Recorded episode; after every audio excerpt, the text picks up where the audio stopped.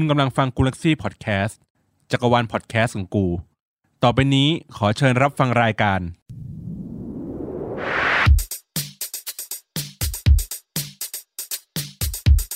อัปทูกูอัปทูเดต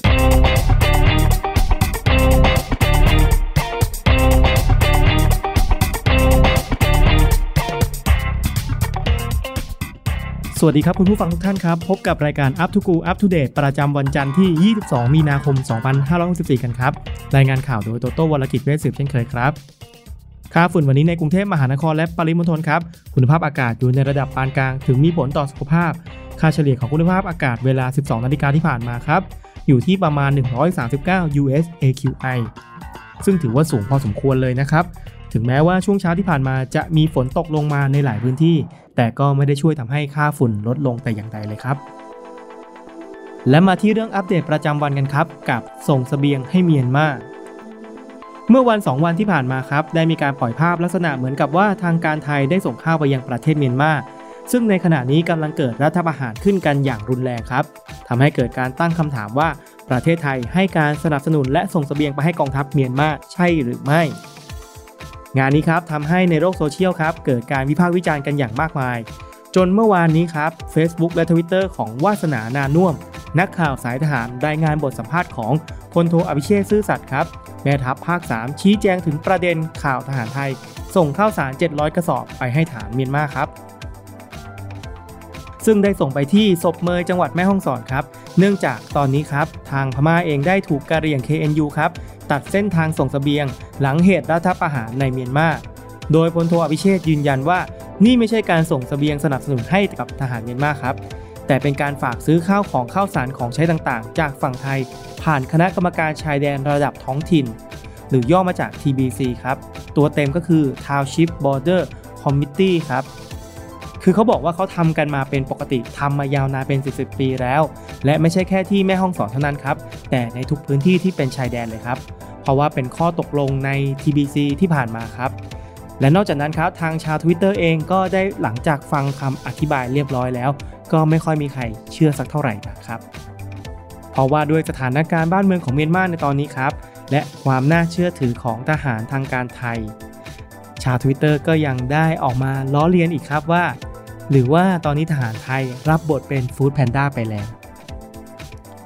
แต่เรื่องอัปเดตถัดมาครับกับอวสานหมูกระทะครับ เมื่อวันที่ 21 มีนาคม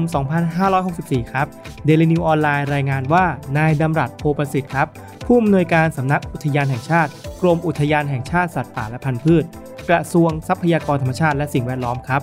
ได้เปิดเผยว่าในเร็วๆนี้ครับ กรมอุทยานมีแนวคิดที่จะห้ามไม่ให้นักท่องเที่ยวปรุงอาหารประเภทอาหารที่มีกลิ่น หรืออาหารปิ้งย่างภายในบริเวณลานกลางเต็นท์ที่พักครับ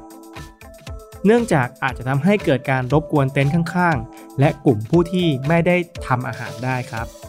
นอกจากนี้การทำอาหารยังเป็นปัจจัยสำคัญของการเกิดเหตุช้างป่า เดินเข้ามาในบริเวณที่เป็นจุดกลางเต็นท์ด้วย เพราะว่าช้างป่าเหล่านี้ครับ มันได้กลิ่นอาหารครับ เลยอาจจะเข้ามาแถวแถวบริเวณนี้ แล้วอาจจะเข้ามาทำลายทรัพย์สิน หรืออาจทำอันตรายจนถึงขั้นทำให้เสียชีวิตได้ครับ ซึ่งกรมอุทยานครับจะประกาศให้งดกิจกรรมดังกล่าวในเร็วๆนี้ โดยมี 3 แนวทางรองรับคือ 1. จัดพื้นที่สำหรับปรุงอาหาร และรับประทานอาหารเป็นการเฉพาะ คือนักท่องเที่ยวจะปรุงอาหารจะต้องอยู่ในบริเวณที่อุทยานนั้นๆกำหนดเอาไว้เท่านั้นครับ 2. ครับ เตรียมร้านสวัสดิการไว้บริการนักท่องเที่ยว ให้เพียงพอสำหรับในแต่ละพื้นที่ ก็คืออันเนี้ยไม่ต้องทำอาหารเลยมีขาย ซื้อกินได้ทันทีเลยครับ ต่อมาข้อที่ 3 ครับ หากอุทยานไหนที่ไม่มีความพร้อม จะให้เอกชนมาเช่า เพื่อเปิดบริการแก่ประชาชน แต่ต้องอยู่ภายใต้การควบคุมของอุทยานแห่งชาติครับ ในส่วนกรณีการต้มน้ำร้อนต้มบะหมี่กึ่งสำเร็จรูป ชงกาแฟยังสามารถทำได้ตามปกติครับ เพราะว่ามันไม่มีกลิ่นรบกวน คนละกรณีกับการปิ้งย่างทอดไข่พัดกะเพราอะไรพวกนี้ครับซึ่งชาวเน็ตสายเที่ยวก็ได้ออกมาให้ความเห็นที่หลากหลาย ทั้งเห็นด้วย เพราะว่าควรจะมีการจัดระเบียบแบบนี้มานานแล้ว และฝั่งที่ไม่เห็นด้วยครับ และบอกอีกว่ารู้สึกว่าไม่อยากที่จะไปเที่ยวแล้ว นอกจากนี้ครับก็มีฝ่ายที่ให้คำแนะนำว่าให้จัดแบ่งโซนสำหรับคนที่ต้องการกินกับไม่ต้องการไป จะได้ไม่เป็นการรบกวนซึ่งกันและกัน ก็คือให้แยกไปเลยว่าโซนนี้นะเป็นการปรุงอาหารได้อีกโซนหนึ่งก็ไม่ต้องปรุงอาหารคือมาเที่ยวพักผ่อนอย่างเดียว โดยรวมก็ประมาณนี้ครับ เรื่องอัปเดตถัดมาครับกับสิ้นเผ่าจูมาครับโควิด -19 ครับได้ฆ่าชีวิตผู้ชายคนสุดท้ายของชนเผ่าจูมาครับในป่าอเมซอน นับเป็นจุดสิ้นสุดอันน่าเศร้าของประเพณี และพิธีกรรมเผ่าพันธุ์ชนพื้นเมืองหายากครับ ซึ่งตอนนี้ครับเหลือสมาชิกที่เป็นผู้หญิงอีกเพียง 3 คนสุดท้ายครับ และนอกจากนั้นครับทั้ง 3 คนก็ได้แต่งงานกับชายเผ่าอื่นไปเรียบร้อยแล้วด้วย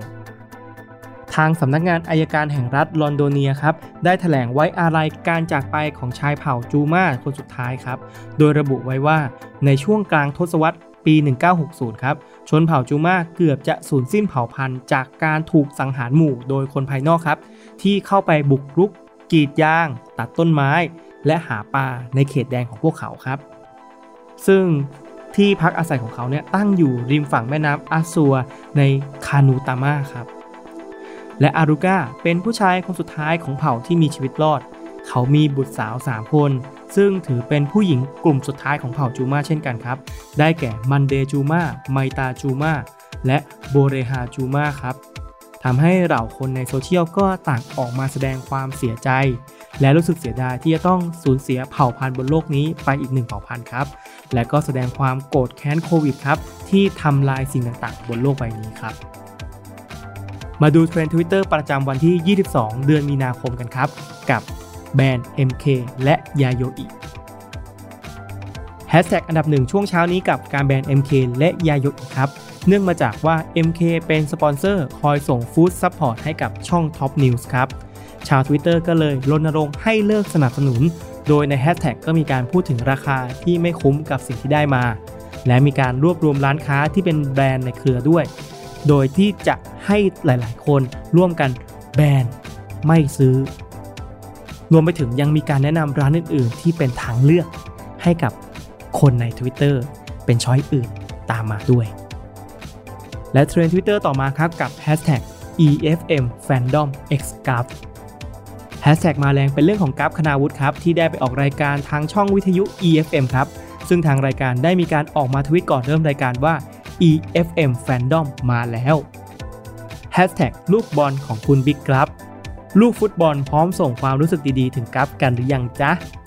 ท็อปิกน่ารักน่ารักวันนี้อยากถามทุกคนว่า อยากเห็นกราฟในบทบาทอะไรของช่อง 3 ส่วนตัวแอดอยากเห็นน้องเล่นบทตลก คงจะเป็นตลกที่มุ้งมิ้งที่สุดเลย มีไอเดียอะไรมารวมกันในแฮชแท็กนี้จ้า โดยในแฮชแท็กก็มีแฟนคลับครับเข้ามาตอบกันเป็นจำนวนมาก ซึ่งทำให้แท็กเนี่ยครับได้รับความนิยมและก็มาแรงที่สุดใน Twitter ในเช้าวันนี้เลยครับ และช่วงหน้าครับ พบกับหัวข้อสำคัญประจำวันจันทร์ที่ 22 มีนาคมกันครับ กับหัวข้อ Hashtag Lisa apologize to เหลียงเซินสักครู่เดียวครับ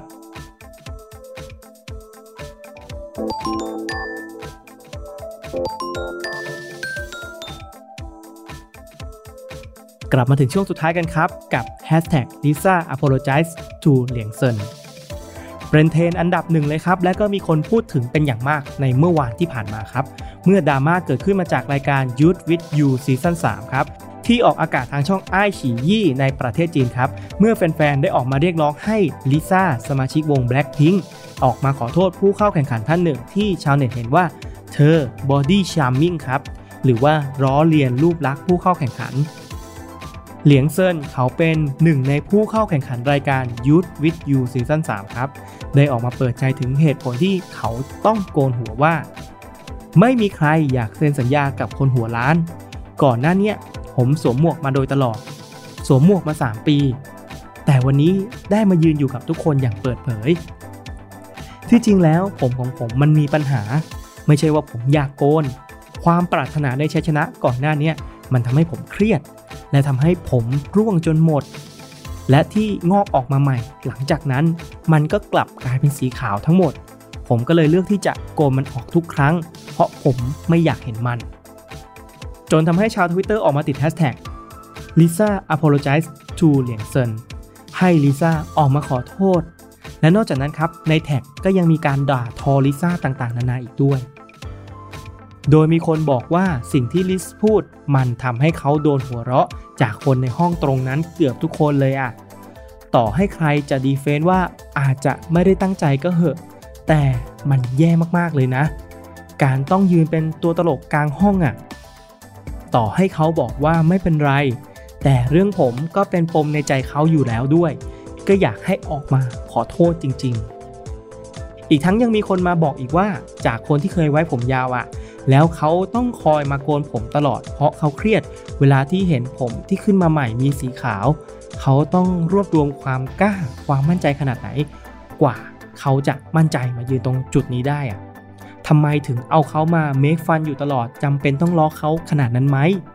คนโดนล้อมันไม่ตลกนะ ประโยคที่ว่า ไม่มีใครอยากเซ็นสัญญากับคนหัวโล้น และคนที่มีลักษณะคนหัวโล้น คือกูแบบหัวเป็นอย่างเงี้ยแล้วมันจะทำไม และนอกจากนั้นครับยังมีเสริมอีกว่า อันนี้สงสัยนะ ว่าทำไมหลายคนถึงเจาะจงแค่ลิซ่าคนเดียว ทั้งๆทที่รายการและเด็กฝึกก็บอดี้เชมิ่งรวมถึง แฟนคลับเหลียงเซินก็เคยเมคฟันรูปลักเมนตัวเอง สงสัยอีกว่าทำไมถึงเพิ่งมาตระหนัก ทั้งๆทที่ EP มันผ่านไปแล้วหลายวัน อันเนี้ยอยากรู้จริง ๆ และมีคนพูดถึงหน้าม้าของเธอที่ก่อนหน้านี้เธอเองก็เคยออกมาบอกว่า อย่ามาร้อหน้าม้าของเธอ โดยมีคนให้ความเห็นว่า ขนาดหน้าม้าตัวเองยังไม่อยากให้ใครว่าเลย นี่ไปล้อหัวล้านเขาอะมึงคิดดู อันนี้ไม่ได้เหมาลิซ่าคนเดียว แต่คนไทยส่วนมาก เวลาบูลลี่แม่งติดตลก พอคนฟังไม่เล่นมึงก็แหมแค่ล้อเล่นเอง แต่บางครั้งรู้ไหมว่าคนฟังเขาไม่ตลกจ้ะ การบูลลี่นอกจากจะไม่สร้างสรรค์ บางครั้งคำพูดที่ว่าไม่ได้ตั้งใจ มันกลับไปทำลายความมั่นใจของคนอื่นไปเท่าไหร่แล้วทางฝั่งแฟนคลับของลิซ่าเองก็มีทั้งที่ออกมาต่อว่า และบอกว่าลิซ่าผิดจริง ต้องขอโทษ และพร้อมอยู่เคียงข้างเสมอ และก็มีอีกฝั่งที่ออกมาปกป้องลิซ่าโดยมองว่าเรื่องนี้ไม่ใช่เรื่องผิด ทางรายการเองก็ได้นำคลิปที่เป็นต้นเหตุออกไปแล้วเช่นกัน เพราะว่ามีการรับรู้ถึงดราม่านี้แล้ว แต่เรื่องราวนี้จะเป็นอย่างไร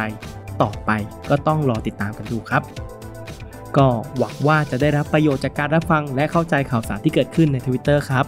ขอให้วันนี้เป็นวันที่มีความสุขของทุกๆ ท่านครับ สวัสดีครับ